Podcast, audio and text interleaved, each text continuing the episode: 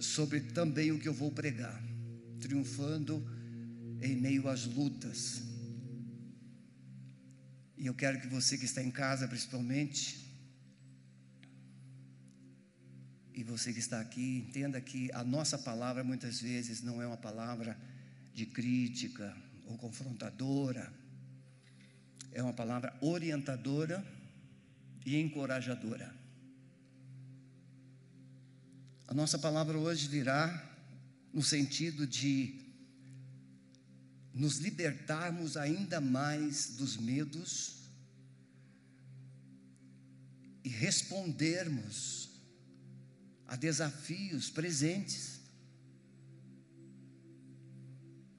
Nós sabemos que temos muitos membros que estão se desdobrando.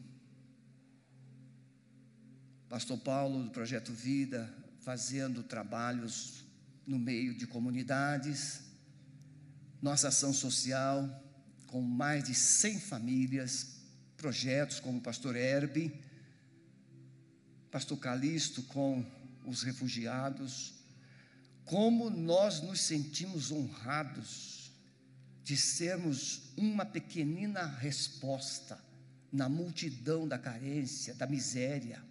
Quatro milhões de venezuelanos não resisti, vim aqui orar com ele. E profetizei uma nova Venezuela. Profetizei Isaías 58 para ele. Eles serão um jardim regado, restaurador de brechas, reconstruirão as ruínas antigas. Sabe quem tem essa palavra? A igreja.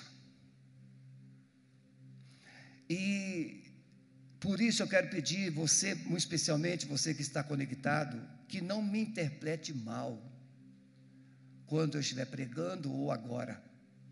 Não é uma crítica. Não estou chamando você ou depreciando você a sua fé, nada disso. Eu estou procurando te encorajar e a enxergar além. Ficar em casa hoje Pode parecer conveniente, culto online. Você conversa através de videoconferência. Você tem o WhatsApp, você tem o Zoom e você tem tantos meios. Você pode ver a pessoa com a qual você está conversando. Só que a igreja, ela não é só online. A igreja é mesa. Hoje nós vamos sentar à mesa. A igreja é mesa, é comunhão. É inexplicável, insubstituível o sentimento quando a gente chega aqui e vê um ao outro. Vê, não precisa, às vezes a gente quer tocar, a gente quer abraçar, né, Luiz? A gente quer abraçar, mas não precisa. Só da gente estar aqui junto não tem preço. E o estar aqui revela tantas coisas boas. Você não está doente. Você não está inválido. Quantos dariam tudo que tem para poder estar aqui? Quantos? Então, a minha palavra com muito carinho, você que ainda sustenta que estar online é um novo tempo. Vamos melhorar esse novo tempo. É um novo tempo para a igreja nos dias de pandemia mas a igreja não é online só, ela é relacional, é lágrima nos olhos, ela é se importar, é sentir o cheiro um do outro, chorar com os que choram, se alegrar com os que se alegram. Quem tem recursos hoje, pega o telefone e as coisas vêm à sua porta. E você tem mesa, você tem fartura, você tem tudo. Mas a igreja precisa enxergar aqueles que não podem trabalhar hoje. A igreja precisa enxergar aqueles que não têm renda hoje.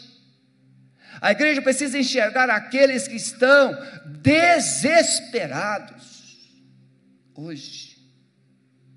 Não podemos nos assentar em cima das nossas condições ou da nossa condição financeira momentânea. Não. Eu preciso sair. Eu quero desafiar você a sair. Ande pela cidade. Olhe o povo. Vai ao parque. Olhe as pessoas. Vai para onde tem feira livre. Olhe para as pessoas. Se importe com elas.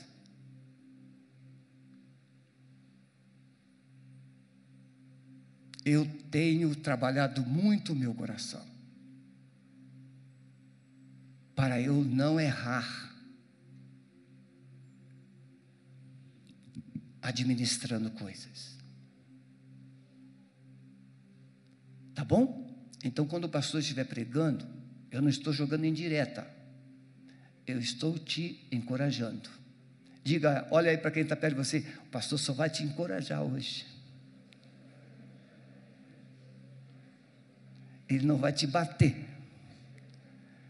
Ele vai te fortalecer. Tá bom? Muito bem. Nosso momento da ceia. O que é a ceia? Olha, vocês são tão bonitinhos aí hoje. Hã? Dá para tirar até uma foto. O que é a ceia? Jesus instituiu a ceia antes da sua morte e ela tinha duplo propósito, além do que já era cultura judaica. Estar à mesa era ter intimidade. Estar à mesa era renovar aliança ou fazer aliança. Estar à mesa significava muito mais do que comer. Estar à mesa era privilégio de compartilhar, de dividir não somente os elementos, mas o seu tempo, a sua vida, a sua casa, a sua confiança. O árabe sabe muito bem o que é isso, né, Calista? Por isso que aqueles dois discípulos de Emaús tiveram aquela atitude: não, já é tarde, fica conosco, é cultura. Eles não eram bonzinhos, é cultura. É cultura da igreja compartilhar, é cultura da igreja sentar-se à mesa, é cultura da igreja dividir, é cultura da igreja se importar. É tarde, fique conosco, sentar à mesa. E Jesus toma esse conceito, essa cultura, e ele vai estabelecer a ceia. A ceia a semelhança da Páscoa. A Páscoa, cordeiro, cordeiro assado. Tinha o pão, os pães ázimos, pão sem fermento. As ervas amargas. Mas o que?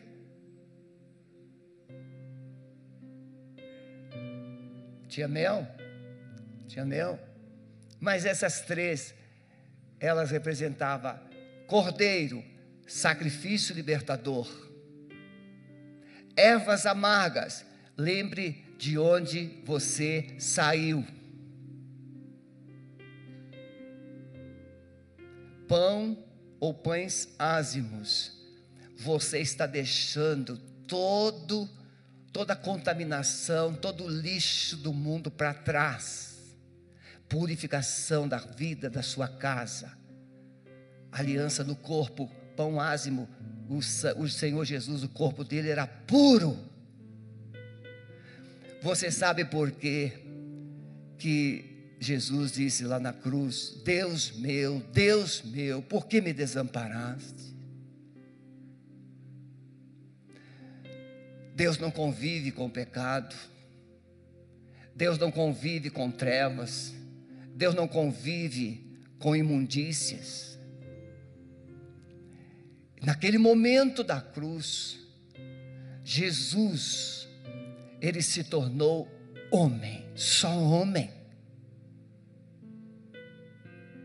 A divindade se retirou, não por abandono, mas porque ela não podia compartilhar. Era o homem, era a missão do homem. O salário do pecado é a morte. E ali Jesus absorveu a mentira, a idolatria, a feitiçaria, a injustiça, os homicídios. Ele absorveu o pecado da humanidade inteira. Aquela escuridão do inferno veio sobre ele. Por isso que houve trevas em toda a terra. Naquele momento o pai o deixa, não por abandono, mas porque ele estava ali para tomar o lugar do homem, o seu, do meu, do nosso pecado. E quando Jesus, que estava acostumado com a ceia, com a comunhão, ele tinha intimidade com o Pai, ele tinha um relacionamento íntimo com o Pai, e agora esse relacionamento é deixado por um momento por causa do pecado, ele levava o pecado sozinho e ele clama: Deus meu, Deus meu. Eu acredito que o pai derramou lágrimas, mas o filho levou sobre si, como um cordeiro, os nossos pecados. Quando Jesus instituiu a ceia, ele estava mostrando verdade número um. Ele estava dizendo: Olha, esse pão é o meu corpo, esse cálice é o meu sangue. As ervas, as ervas amargas, ele ia viver literalmente a dor, a vergonha, o desprezo na cruz. Ele pega o pão e diz: Este pão é o meu corpo. Comei. Isaías diz que ele, o seu corpo foi moído pelas nossas iniquidades. Então, o pão é pão, ele simboliza. A ceia é um memorial, o pão traz a memória que Jesus entregou o seu corpo para ser crucificado na cruz. É trazer a memória. O vinho que eles usavam como alimento, que simbolizava alegria. Agora, a vida. Agora, esse vinho, esse cálice é o meu sangue, porque eu estarei dando a minha vida em resgate do mundo. Então, esse memorial é para você lembrar que a salvação não é prerrogativa humana, ela é divina. A parte humana é crer, é se arrepender dos seus pecados e receber o sacrifício que Jesus Cristo fez. Se você pensa que pode ajudar Deus a te salvar, você está perdido. Não, nós precisamos ao contrário. Hoje nós estamos lá, agora cedo, na reunião de intercessão, e o irmão Dieter orando, e ele pedia perdão a Deus. Pedia perdão, pedia perdão. Esse é o momento da gente se colocar diante da cruz e pedir perdão. Salvação é você se prostrar diante da cruz e pedir perdão. E não é assim, Senhor, perdoe a multidão dos meus pecados. Não. Senhor, perdoe aquela mentira que eu falei. Senhor, perdoe aquele pensamento promíscuo que eu tive. Senhor, perdoe aquela ira que eu demonstrei. Senhor, perdoe aquela inveja que eu tive.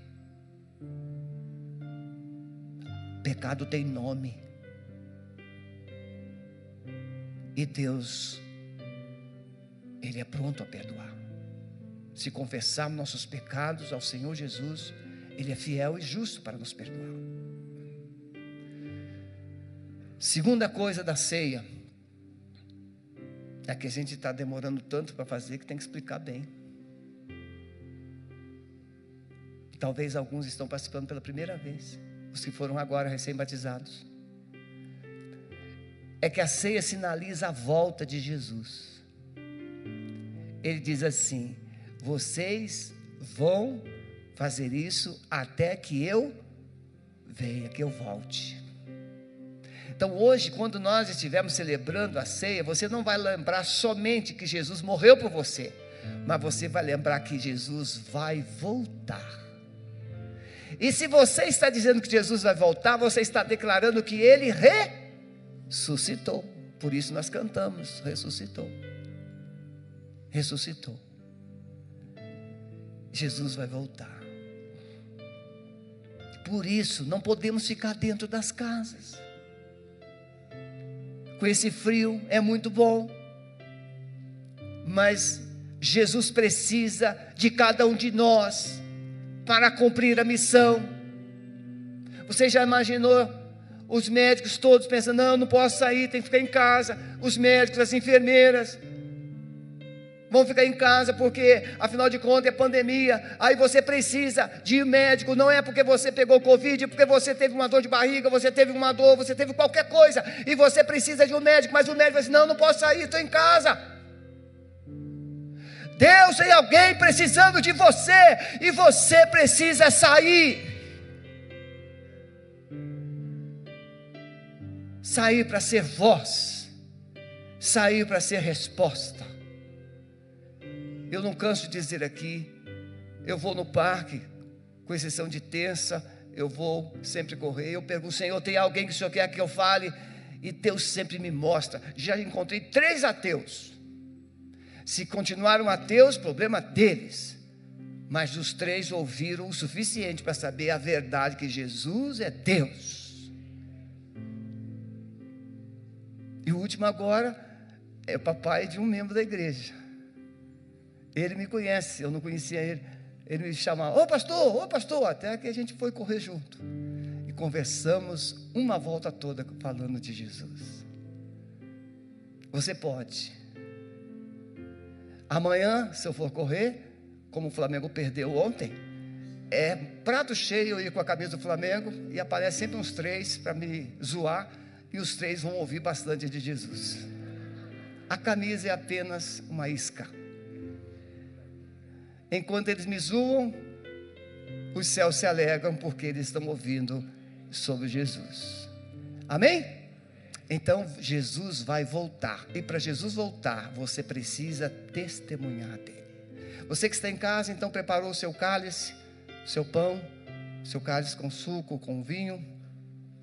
E agora nós vamos então juntos, não é? celebrar. Deixa eu ver aqui onde está o meu. Ah, está aqui. Vamos ficar em pé, por favor?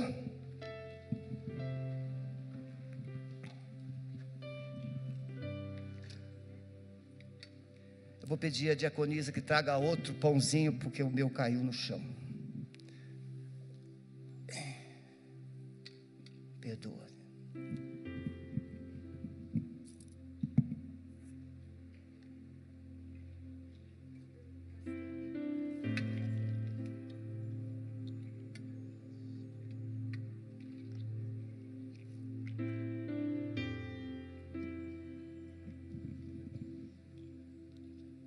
Alguém não recebeu o kit? É só levantar a mão que alguém vai levar para você. Todo, lá na galeria, todos receberam? Sim, todos receberam. Então veja, aqui, todos vocês. Jesus pegou assim o pão, não era moderno como esse. É aquele pão grande.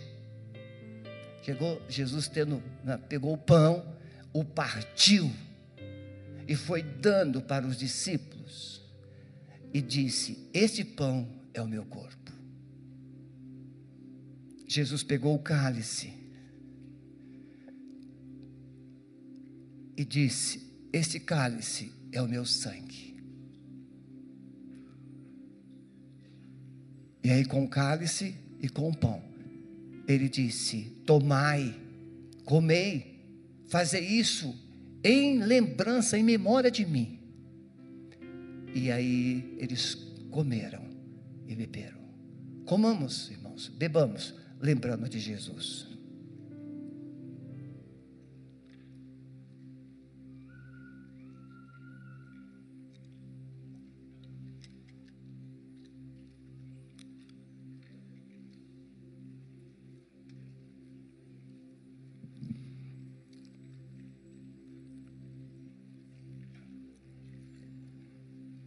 Agora você vai pensar nesse momento de comunhão. Eu estou lembrando aquilo agora do meu cunhado Silas, que está no, no hospital, fez uma cirurgia de apendicite.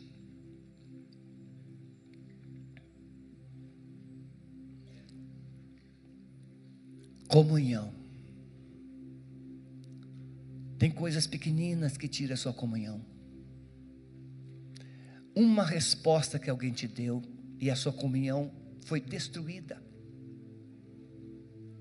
Alguém esqueceu do seu aniversário, não te deu presente e você diz: para mim morreu. Alguém machucou você com alguma palavra, atitude e você rompeu. Alguém traiu você. Você perdeu a comunhão com pessoas. Mas Jesus, Ele levou todos os pecados: a traição, a mentira, a inveja, a decepção. Ele levou todos os pecados. E por que você ainda vai carregar os seus? É hora de você agora lembrar. Tem alguém que te decepcionou? Tem alguém que te magoou? Tem alguém que você ainda está triste, magoado, ressentido? Libere agora uma palavra para essa pessoa. Libere perdão. Diga, Senhor Jesus, essa pessoa me feriu, me machucou, me decepcionou, me humilhou, mas Senhor, no teu nome eu estou perdoando. E Satanás não tem mais legalidade, porque eu estou colocando esse fato, esse erro na cruz.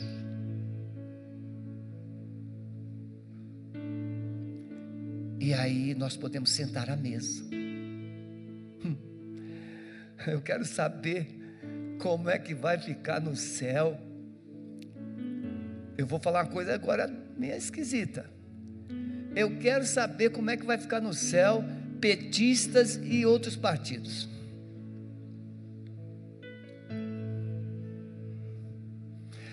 Vai ter que sentar na mesa. Lá no céu não vai ter bandeira vermelha nem verde e amarela. Lá no céu vai ter a bandeira de Jesus. Sabe qual é a bandeira de Jesus? É a branca. Porque na bandeira de Jesus não tem pecados. Irmãos, precisamos eliminar essas barreiras. Amar as pessoas, mesmo com pensamentos diferentes. Vamos superar as diferenças. Nós somos um povo de um só coração, de uma só fé, de um só Deus, que é o nosso Pai. Coloca a sua mão assim. Oh, amado Espírito Santo, que privilégio estarmos aqui.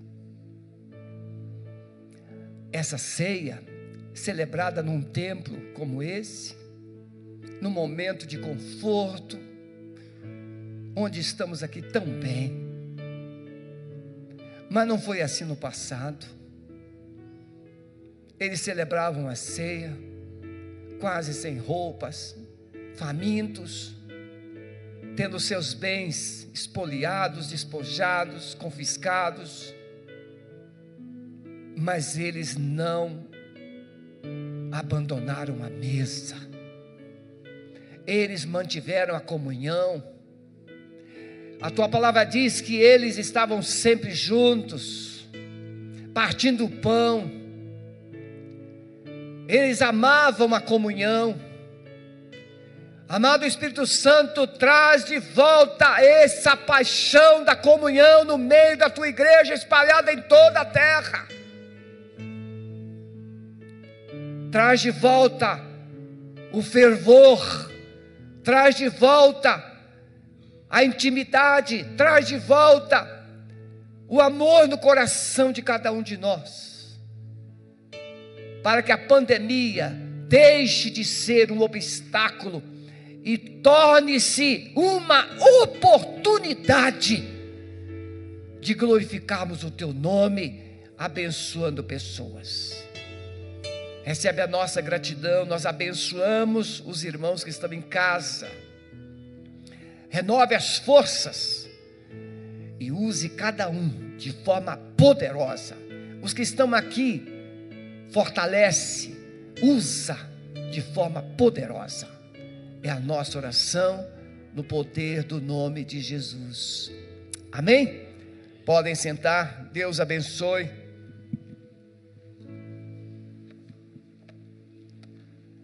Vocês querem cantar mais alguma coisa? Só no final?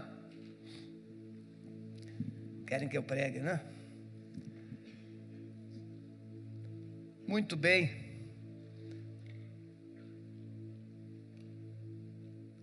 Eu quase que ia chamar o Mozart aqui, mas ele disse para mim que a queda hoje não foi da internet, foi um, um pico da, da, da força elétrica não atingiu a igreja, mas atingiu a região.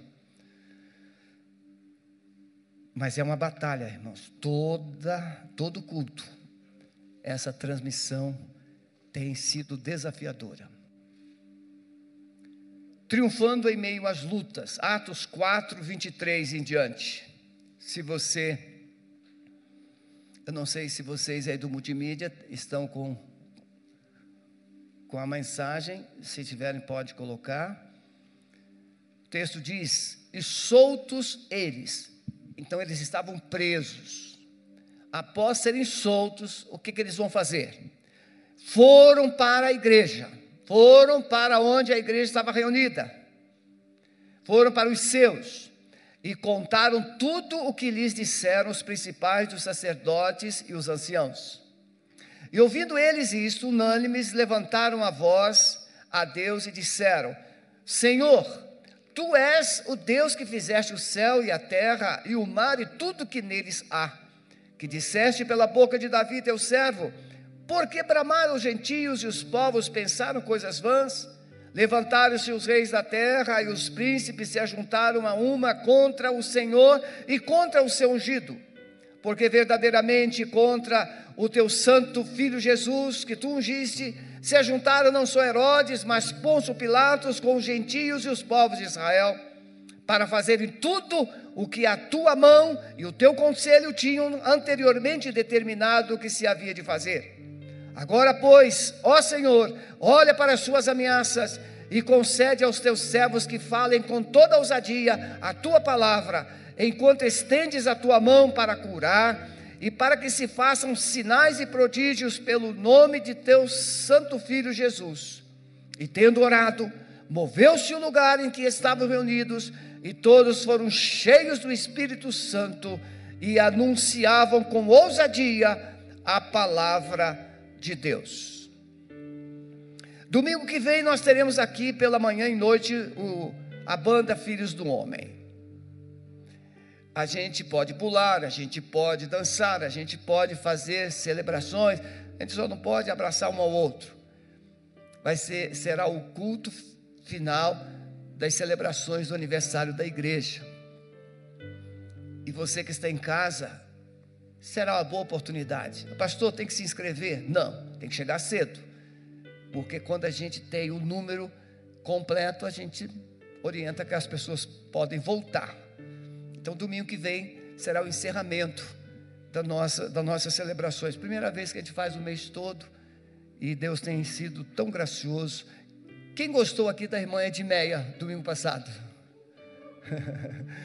Veio um irmão para mim e falou assim: uma família nova na igreja, pastor, não dá para trazer aquela irmã para cá, não?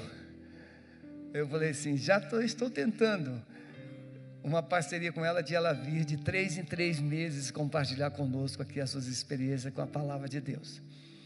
A igreja sempre cresceu e avançou em tempos difíceis, mesmo em meio às perseguições, oposições e adversidades, a igreja pode crescer e prevalecer. Se você conhece a história, se você lê um pouquinho de José, Flávio Joséfo, e você conhece um pouquinho da história cristã, você sabe que após aquele glamour do início da igreja, milagres, né? a crucificação de Jesus, ela foi pontual, porque ela era profética, tinha que acontecer. Mas após a crucificação, a igreja viveu um momento assim de glamour tremendo, curas, milagres, a igreja cresceu rápido, muito rápido. Havia no, nos anos 70 100 mil pessoas em Jerusalém. Jerusalém toda foi impregnada pela palavra, pelo poder do Evangelho. Milagres, as pessoas criam que até mesmo a sombra de Pedro poderia curar. As pessoas levavam, veja, quando alguém tinha uma situação difícil em casa, mandava buscar um discípulo, um apóstolo. Nós encontramos o Felipe, que era um diácono. Ele chega em Samaria e os milagres, o poder de Deus se manifesta. A igreja viveu um, um tempo glamouroso até a perseguição chegar. Nós sabemos que ali entre 58 e 66, com exceção do apóstolo João, todos foram martirizados. Por quê? Porque nenhum deles cita a destruição de Jerusalém. É nos anos 70. Eles sabiam que viver o Evangelho implicaria sacrifício, renúncia, humilhações, perdas, mas eles tinham foco. Qual era a missão que Jesus havia confiado a eles? Testemunhar do Evangelho. Você sabe qual é a única coisa que nos prende aqui neste mundo? É a missão. É a missão. Por que é que eu fui salvo? Porque quando eu estava com 22, faltavam 45 dias, não, perdão, perdão, é, dois anos antes de eu me converter, eu tive um infarto, eu tinha 20 anos. E três irmãos, meu tio pediu, três irmãos foram lá no hospital me visitar. Passei três dias na UTI, e naquela UTI eu paguei 50 mil, que não sei que moeda que era, para fumar um cigarro escondido na UTI. E aqueles três irmãos foram lá me visitar quando eu saí da UTI, da UTI para a enfermaria. Dois anos depois, eu vinha de uma balada e eu passei em frente à rua daquela igreja, daqueles três irmãos, e Deus me fez lembrar: você prometeu ir na igreja. Eu somente fui salvo porque o meu tio lembrou e pediu que alguém fosse me visitar. Eu somente fui salvo porque o meu pai estava orando lá no Espírito Santo. Eu somente fui salvo porque aqueles três irmãos foram obedientes e foram no hospital. E eu somente fui salvo porque o Espírito Santo me ajudou a lembrar. E eu fui e encontrei uma igreja de portas abertas. Onde eu fui aceito, discipulado e me tornei um cristão para anunciar o Evangelho. Deus vai usar o que Ele quiser. Ele pode usar até uma jumenta, como Ele fez com Balaão, mas Ele prefere usar você e eu. O Evangelho precisa ser anunciado. Pastor, o senhor acha que o Evangelho já não foi anunciado a todo mundo? Eu não, não tenho essa resposta. Eu sei que a internet, eu sei que hoje as mensagens, as, trans, as transmissões, e Deus usa hoje o youtuber, Deus usa tanto. Hoje não tem como a pessoa ficar alienada. Até os índios estão lá com os celulares. Ah, pastor, será? Sim, eu converso com eles quase que semanalmente. Os abençoadinhos. Essa semana mesmo, né? mandaram mensagem para mim. Qual o segredo da vitória em meio às crises? Qual é o segredo? Tem crise. Irmãos, a crise sempre existirá. Sim ou não? Você pode não ter crise hoje, mas teve ontem. Você pode não ter crise hoje, poderá ter, pastor. Tira isso para lá, tira essa mão para lá. Não, a crise chega. De um jeito ou de outro, ela chega. A pandemia de hoje, ela não é diferente das outras de ontem. Desde que o mundo é mundo, tem pandemia. O grande segredo não é a pandemia ou um vírus surgir. O grande segredo é estar pronto para lidar com ele, pronto para estar enfrentando ele.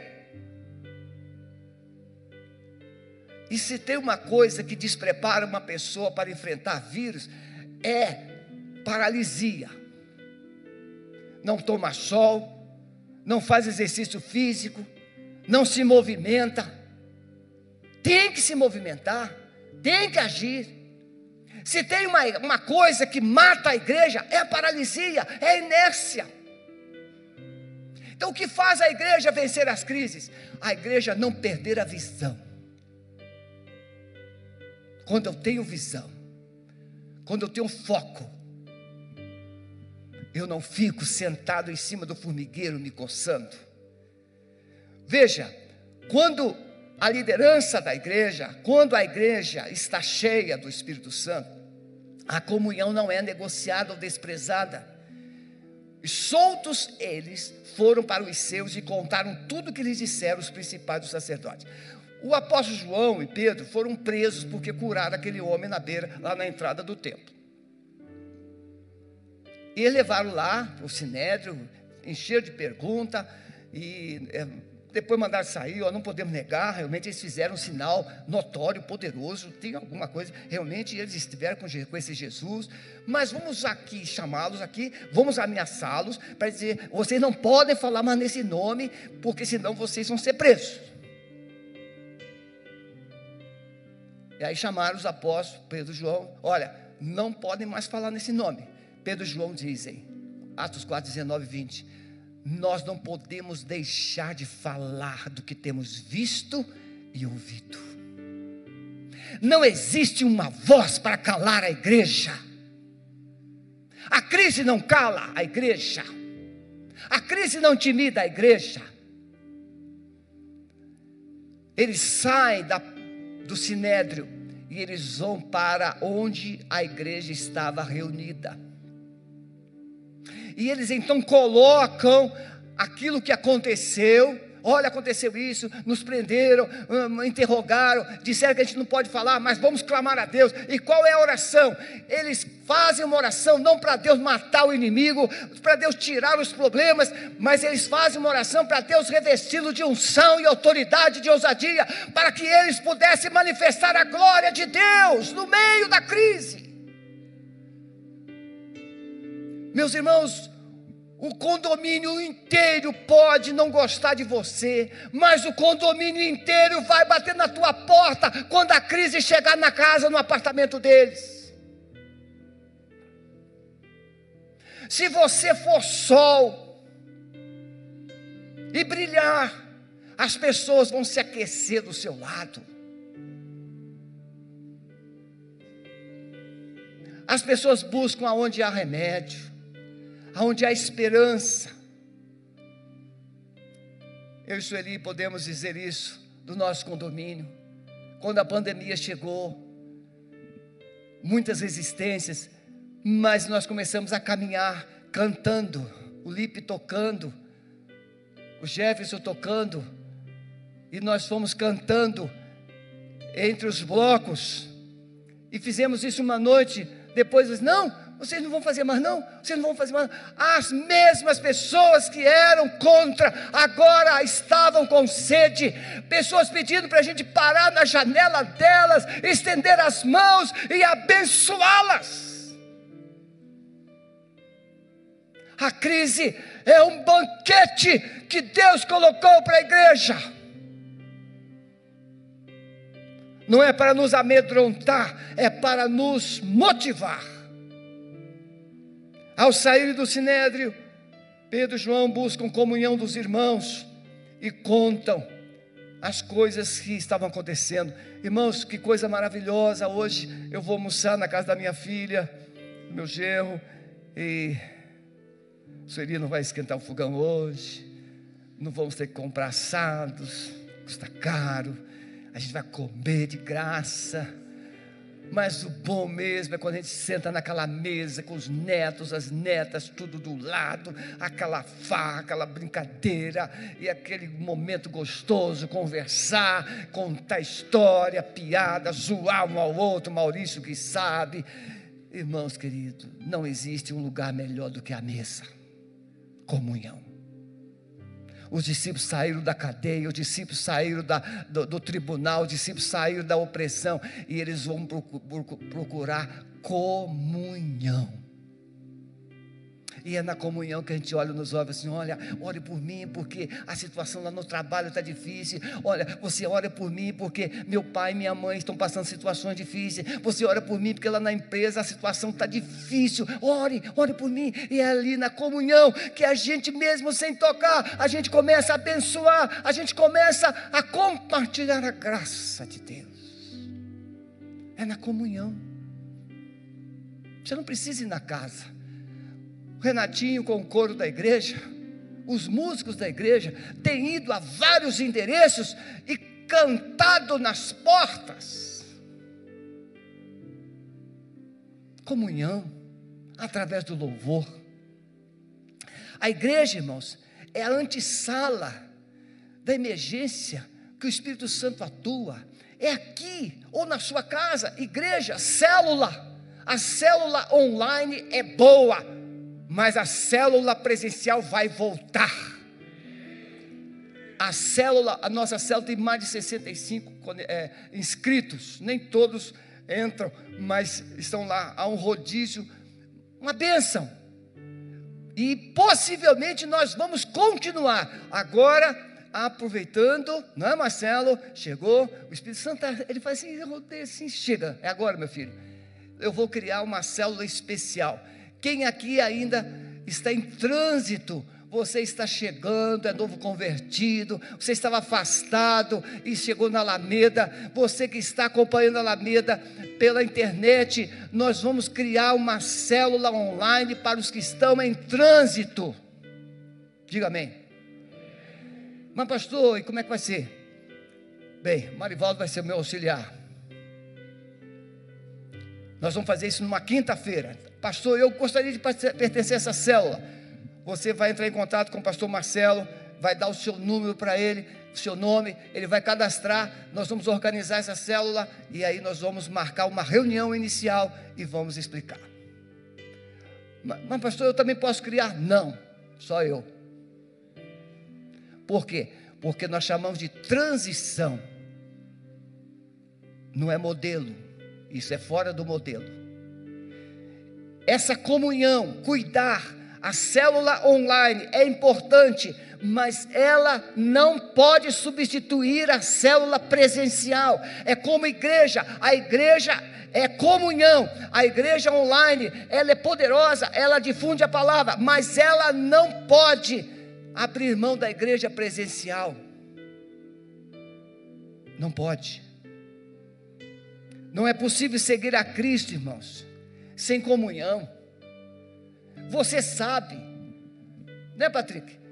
Gente, a gente fica lá na célula e, e aí, eu tenho que falar o nome, fala aí, fala aí. Agora, presencial, né, Luiz? Mas presencial gente olha nos olhos. E aí, Luiz, como é que tá? Aí não tem como escapar, gente tem que falar. A célula online, alguns são tão espertos que apagam a câmera. Fica um fantasminha lá por trás. Vai tomar um suco, vai fazer uma comidinha, e todo mundo pensa que ele está lá, não está.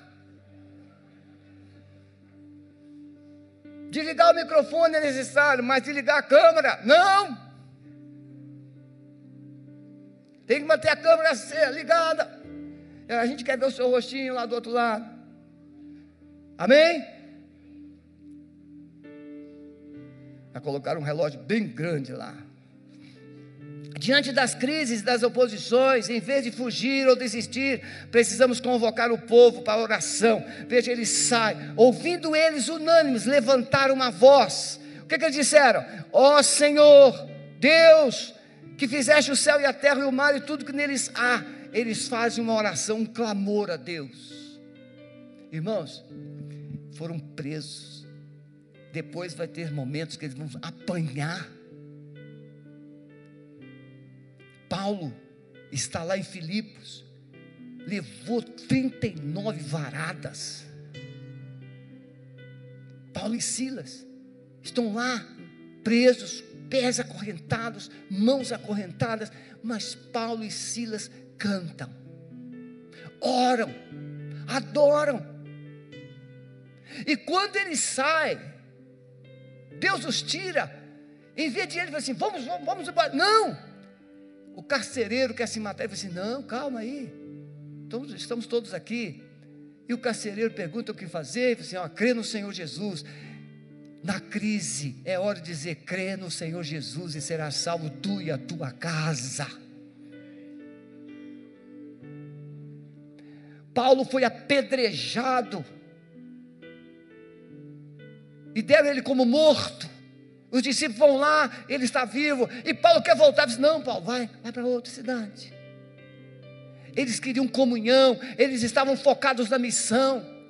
Então a crise, irmãos, por que, que a crise nos domina hoje? Porque o Espírito Santo ainda não dominou o nosso coração. Corações frios, irmãos. Corações, eu falo isso aqui com muito temor e com muito amor. Corações religiosos se omitirão na crise. Corações frios fugirão na crise, mas corações fervorosos se revelarão na crise. Se você é religioso, ah, eu vou à igreja, ah, eu leio a Bíblia, ah, eu até oferto, você pode ser religioso, porque na hora do vamos ver você vai ficar quietinho no seu canto você vai se omitir. No seu trabalho tem gente que não gosta de crente, você vai se omitir. Você vai ficar com vergonha na universidade. Mas se você for um crentão cheio do Espírito Santo, você vai chegar em qualquer lugar, vai levantar a sua mão e você vai dizer quem é o Senhor da sua vida. E é essa mensagem que eles estão precisando ouvir porque já chega de medrosos. Deus está precisando de um povo corajoso, como ele diz para Josué: não tenha medo, não se intimide. Ele diz para Gideão: jovem valoroso, seja forte, corajoso. Será no clamor da igreja que os céus se abrirão. Isaías faz essa oração linda: ó, oh, se fendesses os céus e descesses e os montes se escoassem diante da tua face, como fogo abrasador de fundição fogo que faz ferver as águas e fazeres notório o teu nome. Isaías teve um vislumbre do Sinai. Irmãos, quando Moisés ficou no Sinai 40 dias e 40 noites, o topo do monte fumegava como fosse um vulcão incandescente, aquele monte sacudia, aquele monte tremia. Isaías tem um vislumbre dessa cena e ele disse: a igreja clamar aos céus, aquele mesmo fogo da presença de Deus daquele monte vai se fazer presente hoje no meio da igreja. Mas você sabe o que aconteceu com o povo de Israel? o povo de Israel ficou com medo daquele fogo. E disse assim: Não, Moisés, Deus não fala conosco, não, fala com você e você fala conosco. Não, irmãos, não podemos terceirizar a voz de Deus. A igreja terceirizou a voz de Deus para os pastores. Mas hoje, Pedro diz, primeira carta 2,9: Vós sois a nação santa, o sacerdócio real, o povo adquirido, a nação santa Todos vocês, todos nós somos sacerdotes de Deus. Todos nós temos intimidade. Podemos ouvir a voz de Deus. Então é nesse, nesse sentido que Isaías faz essa oração. Ó, oh, se findesses os céus e descesses. Irmãos, o que aconteceria se Deus se manifestasse de forma sobrenatural no meio dos nossos cultos? possivelmente alguns se escandalizariam. Sim ou não, irmãos? Nossa igreja não é mais batista. Olha o que está acontecendo. Você precisa tirar a sua conexão da terra. Precisa colocar a sua conexão no trono e do trono de Deus saem vozes, relâmpagos, trovões, é poder, é autoridade, é governo. E a gente já disse até onde Deus pode e não pode.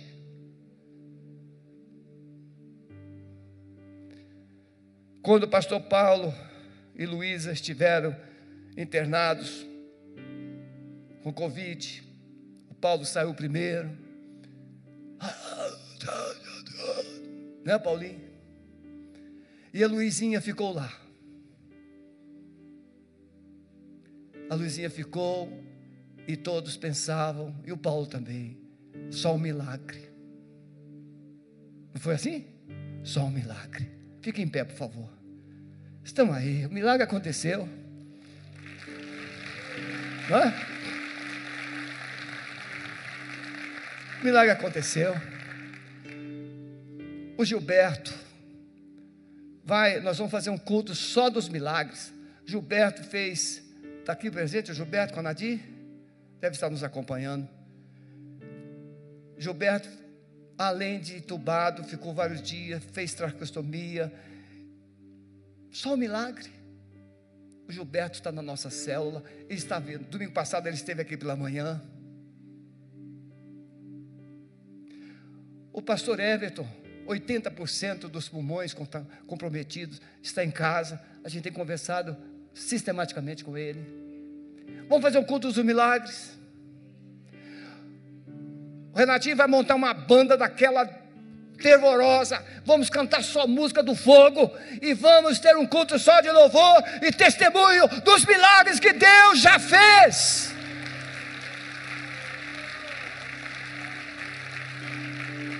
Precisamos de parar de dizer: ah, tem morrido X gente, tem morrido sim, mas tem sido salvo milhões e milhões e milhões de pessoas. Vamos mudar a sintonia da nossa voz. Jesus morreu, mas Jesus ressuscitou. Jesus foi para o céu, mas ele vai voltar. É, eu acho que eu vou ficar mais vezes sem pregar. Quando a gente volta, a gente volta mais inspirado. Havendo aberto o sétimo selo, fez-se silêncio no céu por quase meia hora. Irmãos, os céus prestam, se você ler lá a, as trombetas, como os anjos se comportam. Os céus estão atentos nos mínimos detalhes.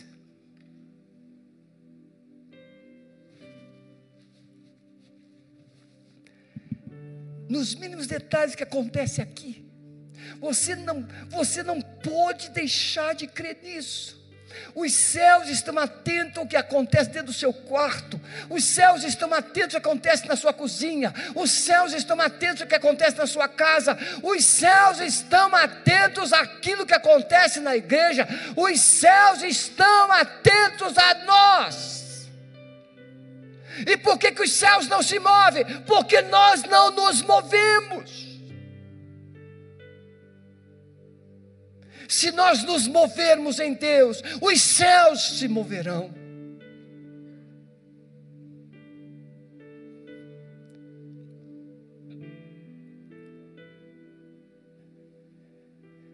O homem faz ameaças, Deus faz promessas diziam para os juízes: oh, se vocês falarem, vão prender vocês, se vocês falarem, vão matar vocês. Nós não podemos deixar de falar do que temos visto e ouvido. Vocês podem ameaçar, mas nós temos promessas. O Deus está conosco. Ele disse: Eis que estou convosco todos os dias, até a consumação dos séculos.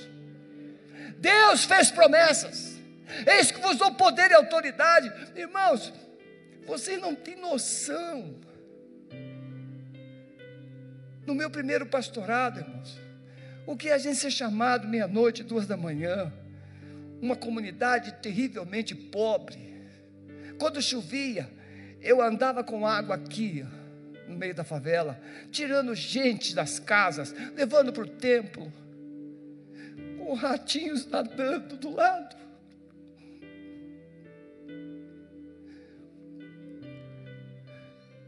Chegava numa casa, tinha três pessoas endemoniadas.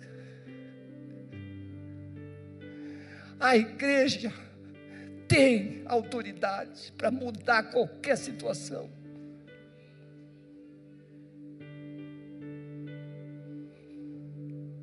Não vou esquecer nunca. Eu e o irmão íamos para o culto, um ponto de pregação. E veio uma senhora jovem. Irmãos, irmãos, vocês expulsam o demônio? disse, não, Jesus expulsa. Qual o problema? Ah, meu marido. Chegamos lá, o marido estava só de sunga dentro de casa. Ele com um pontapé quebrou a lateral do guarda-roupa todo. E nós simplesmente começamos a ler a palavra, ele começou a urrar, feito um bicho. Mas menos de cinco minutos, aquele homem estava liberto, transformado pelo poder de Deus. A igreja precisa se mover. Eu ia chorando, e muitas vezes de medo, sozinho sem saber o que ia enfrentar, mas voltava jubiloso, porque o Senhor Jesus foi junto. Você não precisa ser um fortão, você não precisa ser um todo-poderoso, você precisa ser obediente e ir. Ele vai te usar. Sim, o mundo tem ameaças, mas Jesus tem promessas promessas da Sua presença, promessa que o poder dele vai agir. Eu não vou ler, mas eu gostaria que você lesse depois Isaías 40. Nesse, nessa leitura eu mostro quem é o nosso Deus. Isaías 40, ele diz que tem o globo nas mãos. E como é que termina Isaías 40? Não sabes, não ouviste que o eterno Deus, o Senhor, o Criador dos confins da terra, não se cansa e nem se fadiga? Não há esquadrinhação no seu entendimento, ele dá força ao cansado, multiplica as forças ao que não tem nenhum vigor. Os jovens se cansam e caem, mas os que esperam no Senhor renovarão as suas forças e subirão com asas como águias, correrão e não se cansarão caminharão e não se fatigarão. O nosso Deus tem promessa. Interessante que um teólogo ele diz: nunca um escritor ele começa é, numa é, descendente, ele sempre começa numa ascendente. Mas Isaías começou de cima para baixo. Os que esperam o Senhor subirão porque nós só vamos vencer as rotinas da vida, do dia a dia, se primeiro subirmos nas asas do Espírito. Essas rotinas que nos engolem. Podem vir os músicos, por favor. Quero concluir, meus irmãos. Uma igreja cheia do Espírito Santo não foge dos problemas, mas busca em Deus o poder para prevalecer sobre eles. Jesus nunca nos enganou, sempre digo isso. Ele disse: Tenho-vos dito essas coisas para que em mim tenhas paz. A nossa paz não está e jamais estará nessas circunstâncias. A nossa paz estará nele. Nele. Concluindo, Deus precisa de você. Deus precisa de você que está em casa. Deus precisa de cada um de nós. Então, eu não vou dizer o que, que Deus vai fazer. Você vai perguntar. E eu vou te dizer uma coisa que talvez não te agrade. A última coisa que Deus vai dizer para você é para você ficar do jeito que está.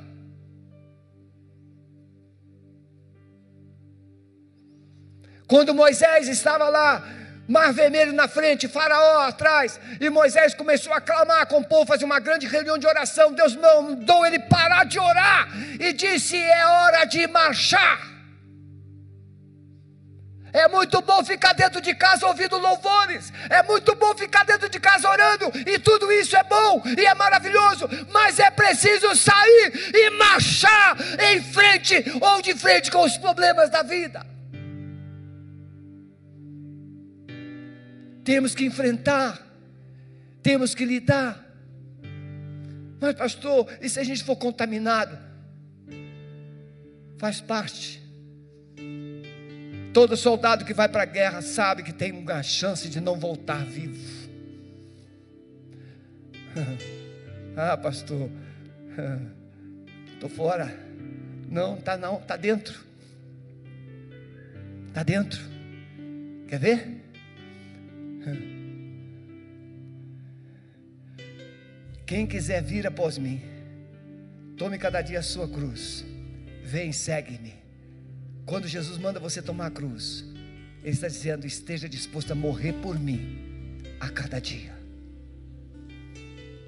É muito fácil, irmão, seguir a Jesus com milagres e promessas. Mas é muito bom seguir a Jesus com obediência e fé. Tendo orado, moveu-se o lugar em que estavam reunidos e foram todos cheios do Espírito Santo. Em resposta à oração, o lugar que estavam tremeu. Deus revelou sobrenaturalmente não é possível viver cheio do Espírito Santo e ficar paralisado com medo das circunstâncias.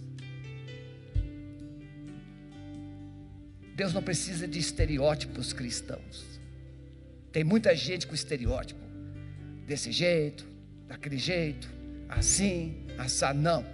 Deus quer filhos ousados e obedientes. Simplicidade. Aleluia. Irmãos queridos, prestem atenção.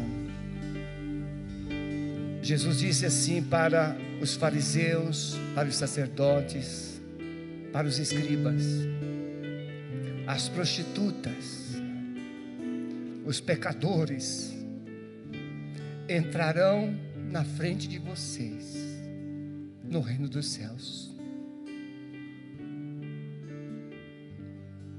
Tem muita gente hoje doente, tem muita gente desempregada, tem muita gente sem recurso nenhum, querendo entrar nas fileiras do reino.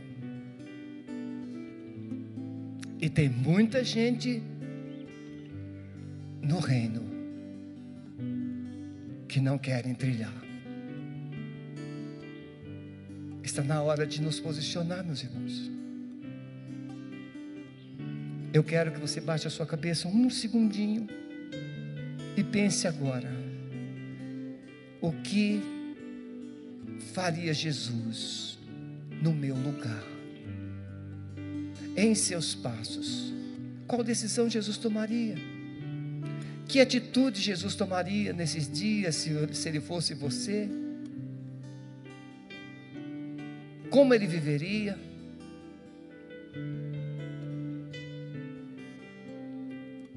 rompendo em meio às lutas, implica numa única coisa: viver como Jesus. Eu quero desafiar você. Se você nesta manhã, você está na galeria ou não, Pastor, eu quero me posicionar, eu quero viver uma vida de obediência, eu quero ser útil, eu quero ser um instrumento nas mãos de Deus nesses dias maus. Saia do seu lugar, venha aqui à frente. Mantenha o distanciamento adequado. Pode vir, em nome de Jesus. Coloque a sua vida, o Espírito Santo quer te revestir, quer te capacitar, quer te usar nesta manhã, a partir desta manhã, para fazer algo novo. A fazer algo novo. Se há alguém aqui que não tem certeza da salvação, é hora de você se posicionar. Eu quero entregar a minha vida a Jesus.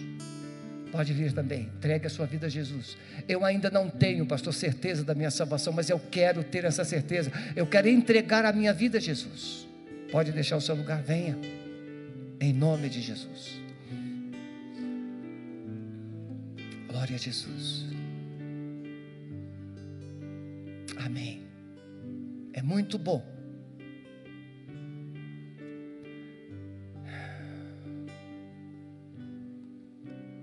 Lilinha, vem cá, filhinha. Vem cá um minutinho.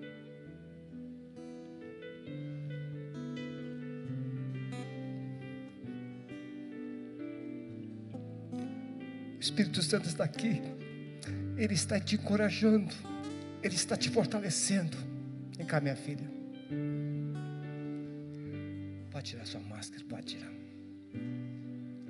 Pai para filho, não tem problema. Amado Espírito Santo, nós queremos concordar com toda essa palavra que o Senhor gerou nessa manhã. Nós queremos oferecer os nossos corações de uma forma nova, de uma forma totalmente rendida ao Senhor. Nós queremos declarar com a nossa boca, com as nossas atitudes, com todo o nosso coração, que nós dizemos sim a esse chamado, de que nós iremos sim levar a nossa cruz, de que nós iremos sim sair desse lugar de conforto, sair desse lugar de medo, sair desse lugar de paralisia. Eu quero agora, amado Espírito Santo, clamar para que o Senhor venha encher cada um que está aqui, ó oh Deus, com a tua ousadia, com a tua força, com a tua visão. Os filhos do Senhor que possuem visão, eles sabem para onde estão indo. E nós queremos, Pai, que o Senhor nos diga todos os dias, a cada manhã, aonde o Senhor quer que nós iremos, ó Deus, para onde que nós iremos, o que iremos fazer, quem iremos alcançar, quem iremos, ó Deus, abençoar, ó Deus, que o Senhor gere em nós um olhar, ó Deus, para o outro, um olhar, ó Deus, do Senhor, o que o Senhor vê, o que o Senhor procura, que o Senhor gere isso em nós a cada manhã, Deus. Senhor, eu profetizo que as pessoas que estão aqui e que as pessoas que estão em casa, elas serão cheias da tua alegria, porque a tua palavra fala que a alegria do Senhor é a nossa força. Então eu declaro, Senhor, que essas pessoas serão fortalecidas no Senhor, ó oh Deus, a cada manhã, a cada manhã, Senhor. Pai, que antes mesmo de nós tirarmos nossos pés da nossa cama, nós possamos entregar o nosso dia ao Senhor, entregar as nossas fraquezas, porque é na nossa fraqueza que o Senhor se move, que o Senhor cresce cresce, que o Senhor nos fortalece. Pai, nós declaramos, queremos ser essa igreja, essa igreja vitoriosa, essa igreja forte, essa igreja ousada, essa igreja que se move em sinais e maravilhas, essa igreja que se move no amor de Jesus. Nós queremos ser tomados pelo teu amor. Eu quero que você declare comigo aqui: eu recebo o amor de Jesus por mim naquela cruz. E eu decido ser canal do amor de Jesus aonde eu for. Eu peço, Espírito Santo, que o Senhor toque nos meus olhos. E quando eu sair de casa, eu não vou ver os problemas, eu não vou ver os impossíveis, mas eu vou ver as oportunidades. Eu vou ver o amor de Jesus fluindo através de mim. Eu vou ter palavras de cura palavras de salvação, palavras que vão transformar vidas por onde eu passar. Em nome de Jesus. Amém. Amém. Podem sentar. Deus abençoe. Não esqueçam aqueles que se enquadram no perfil da nossa nova célula, célula de transição. Então, se você quer fazer parte, não está em nenhuma célula, se você já está, não saia. Mas se você não está, procure o pastor Marcelo, ele vai te cadastrar e nós vamos criar essa nova célula, tá bom? Vou passar a palavra para o pastor Jefferson para ele fazer aqui a transição de vocês saírem. Deus abençoe a todos. Até logo mais. Amém. Encerramos então a nossa transmissão. Deus te abençoe, meu amado, até de noite às 18h30 para o nosso culto. Aos que estão presentes.